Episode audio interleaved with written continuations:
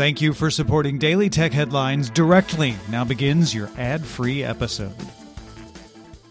I'm Rich Straffolino, and these are the tech headlines for the week that was.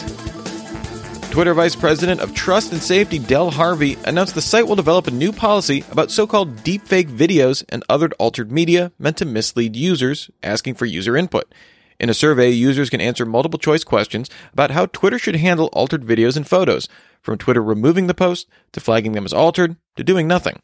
Users have until November 27th to answer the survey, with a new policy taking effect 30 days after it's announced.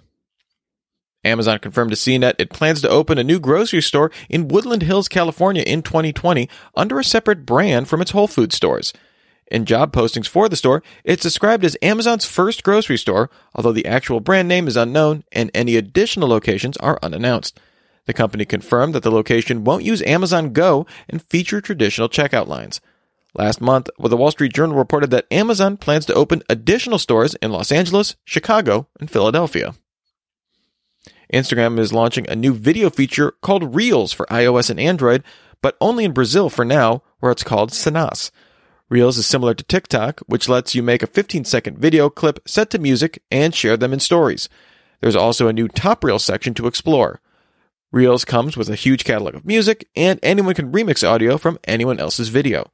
The company points to Brazil being a good market to start with due to the country's big Instagram population, musical culture, and a thriving creator community. Facebook is launching a new payment system called Facebook Pay, compatible through Facebook and Messenger, and eventually Instagram and WhatsApp as well. Users can send money to friends, shop for groceries, buy event tickets, make in-game purchases, and donate to fundraisers. The service is separate from Facebook's new Calibra wallet and the Libra network, and the company says it's built on existing financial infrastructure and partnerships.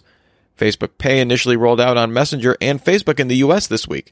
It'll be available in the settings section and will support most debit and credit cards as well as PayPal. The company is using Stripe, PayPal, and other services to process payments. Apple launched a 16-inch MacBook Pro Wednesday. The keyboard includes a physical escape key and uses a 1mm travel scissor switch instead of the butterfly mechanism used on previous MacBook Pros. The new MacBook Pro is 0.7mm thicker than the previous one and has a redesigned thermal system with 35% more surface area on the heatsink and fans that can push 28% more air. The battery is 100 watts and claims a 11-hour battery life. It also has a 6-speaker sound system, a 3-microphone array, and a 3072 by 1920 16-inch display that fits into the same body size as the 2015 15-inch MacBook Pro. You can get a 6-core Core i7 or 8-core Core i9 between 16 and 64 gigabytes of RAM and from 512 gigabytes to 8 terabytes of internal storage. The 16-inch MacBook Pro replaces the 15-inch MacBook Pro and starts at the same price of $2,399 with a maximum price of $6,099. Google will partner with banks and credit unions to offer checking accounts as part of a project called Cash, spelled C-A-C-H-E. Google put the financial institutions front and center with customers, unlike programs like Apple Card. Google will gain insights from data and use that data to help banks develop better products. Google does not use financial data, including existing data from Google Wallet or Google Pay, as part of its advertising program. Google may also offer loyalty programs on top of the bank offerings, as well as possibly waiving fees. Google is working with Citigroup and Stanford Federal Credit Union, among others. Motorola announced a new foldable Razr phone, which features a flip phone-like form factor similar to its 2004 predecessor that unfolds into a 6.2-inch 2142 by 876 OLED display. When folded, there's a 2.7-inch 800 by 600 display on the front. Inside is a Snapdragon 710 system on a chip, 6GB of RAM, 128GB of internal storage, a fingerprint reader, a 16-megapixel rear camera that's usable when the phone is folded, a 5-megapixel front camera, and a 2,510 mAh battery, all running Android 9. The phone also comes with a retro Razr skin that emulates the T9 keypad of the original and a feature phone-like app launcher. The phone is available for pre-order December 26th for $1,500 and shipped sometime in January as a Verizon exclusive in the U.S. No word on if unlocked versions will be available. Bloomberg's Mark Gurman and Jerry Smith report that Apple is considering a services bundle that could be available as early as 2020 and include News Plus, Apple TV Plus, and Apple Music, according to sources. Apple reportedly included a provision in deals with News Plus publishers that would allow them to bundle the subscription with other services. Currently, publications get about half of the $10 a month News Plus subscription cost, which would likely be lowered in a services bundle. Apple removed all 181 vaping-related apps from the iOS App Store.